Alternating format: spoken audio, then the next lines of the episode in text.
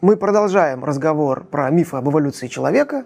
И следующий миф, с которым вам, я практически уверен, хотя бы раз приходилось сталкиваться, когда какой-нибудь ваш оппонент, любитель смотреть телевизор, заявляет вам, что на самом деле уже давно найдены многочисленные останки людей современного вида, очень древние, которые жили вместе с динозаврами или даже до динозавров. То есть таких находок на самом деле сделано очень много, но только официальная наука их скрывает, утаивает, потому что если их признать, то все построения дарвинистов полетят кувырком. На самом деле, дорогие друзья, я сейчас должен сделать некое признание. Буквально только что к нам поступили документальные кадры, увидев которые вы поймете, что этот миф на самом деле совсем не миф.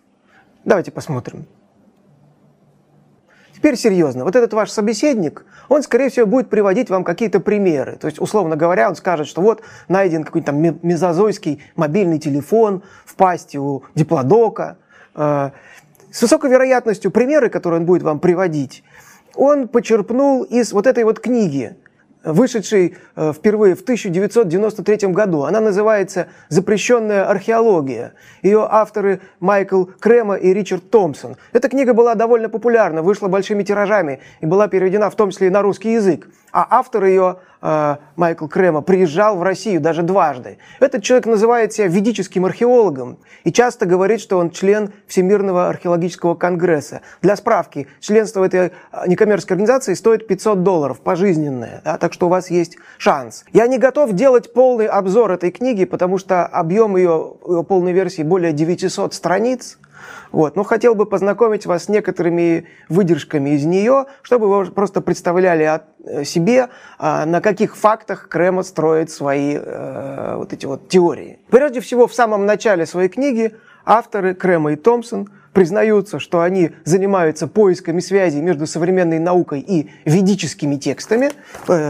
Именно в ведическую литературу, пишут они, уходят корни тезиса о чрезвычайно древнем происхождении человечества. То есть авторы не скрывают, что они креационисты, причем креационисты такого своеобразного кришнаитского толка, что ортодоксальные, традиционные христианские креационисты, они, как правило, доказывают, что наша Вселенная очень-очень молодая. Кремо и Томпсон, наоборот, доказывают, что наше человечество очень-очень древнее, существует чуть ли не миллиарды лет.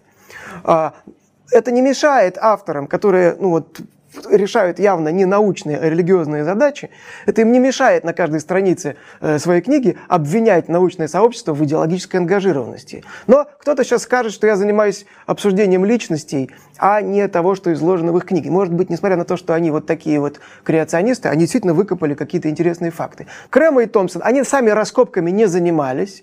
Вот. Они скорее копали в различных архивах и действительно нашли некоторое количество таких вот аномальных примеров. Я для примера взял раздел этой книги, который нам с вами, наверное, ближе всего по тематике. Он называется «Находки аномальных скелетных останков человека». И сейчас расскажу про несколько примеров из этого раздела. Еще раз, чтобы вы понимали, о фактах какого рода идет речь. Пример первый. Скелет из Галлей-Хилл. Это пригород Лондона. Он найден в 1888 году, и по утверждению Кремо ему более 300 тысяч лет.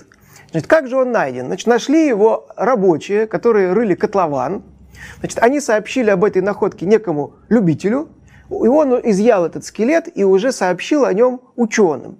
При этом, как Кремо аргументирует древность этой находки? Например, приводя цитату из высказывания школьного учителя, некого Хейса, которому удалось осмотреть кости еще пока не находились в котловане. Этот учитель сказал, что даже у обыкновенного, более-менее образованного человека не возникнет и тени сомнения относительно возраста находки, соответствующего возрасту окружающего гравия.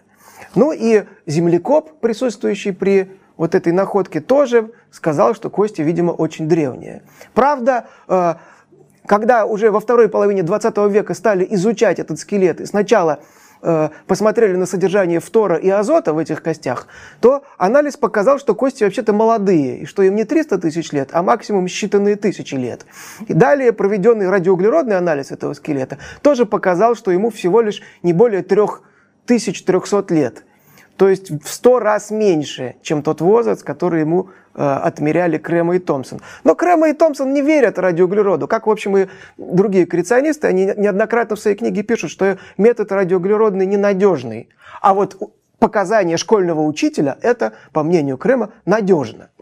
Пример следующий. Череп из Буэнос-Айреса найден в 1896 году, значит, при рытье дока рабочими. Далее, как обычно, рабочие показали череп бригадиру, бригадир показал череп инженеру, инженер пригласил палеонтолога. И дальше, значит, по мнению Кремо, этому черепу миллион лет, да, или больше. Значит, и как, опять характерная цитата.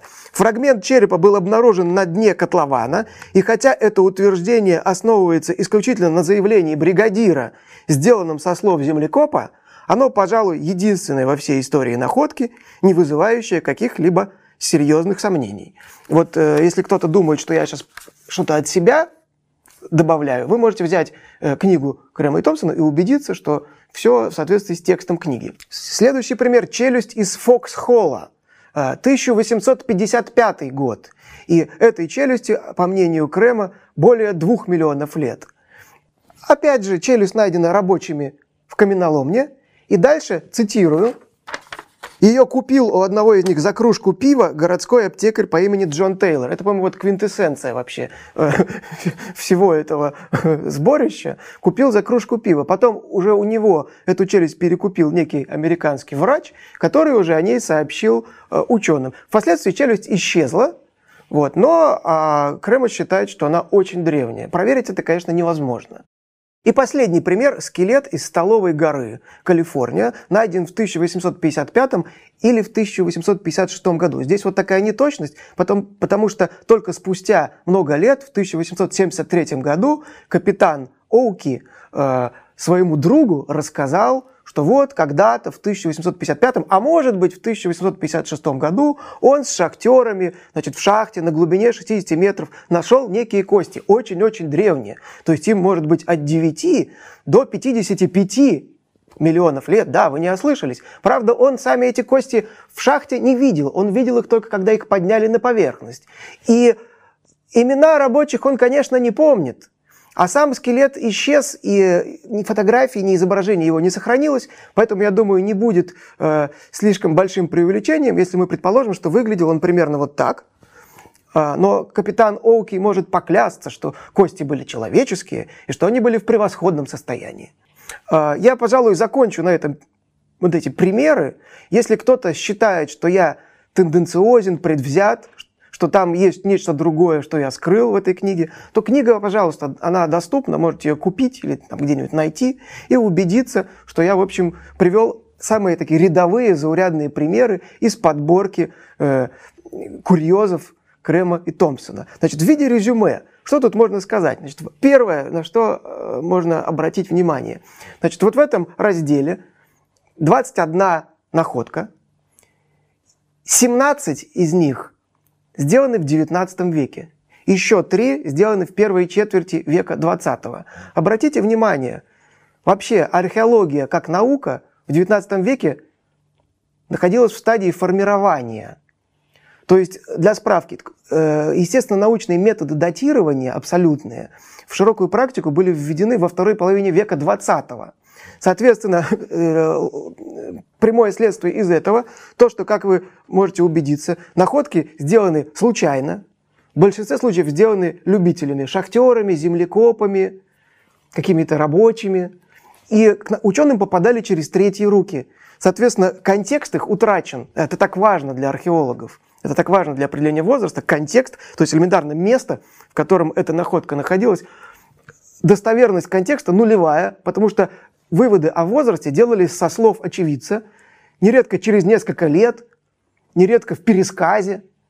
При этом Кремо и Томпсон так доверчивы к рассказам школьных учителей, священников, шахтеров, землекопов, что очень здорово в следующей главе этой книги, когда они переходят к рассказу про находки, широко известные, признанные, так сказать, официальной наукой, такие как пятикантроп Дюбуа, австралопитек Раймонда Дарта, синантропы, Гейдельбергский человек.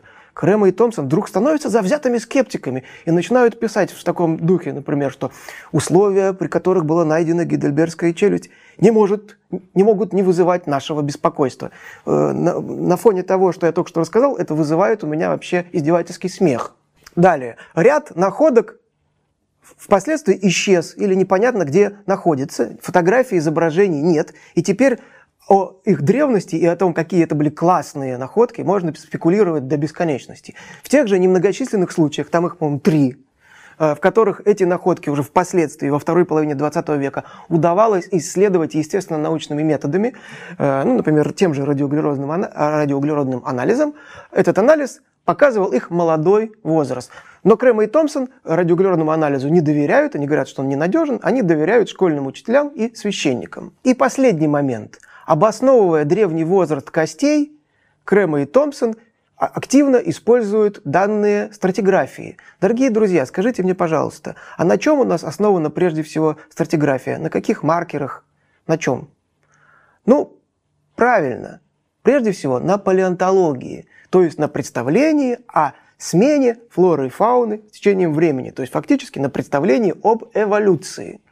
То есть, ну, они прямо так и пишут, например, все это было найдено в озерных плеоценовых глинах с соответствующей этому периоду фауной. Но позвольте, если Кремо и Томпсон не признают эволюции биологической, то дальше можно не читать, потому что никакого плеоцена нет.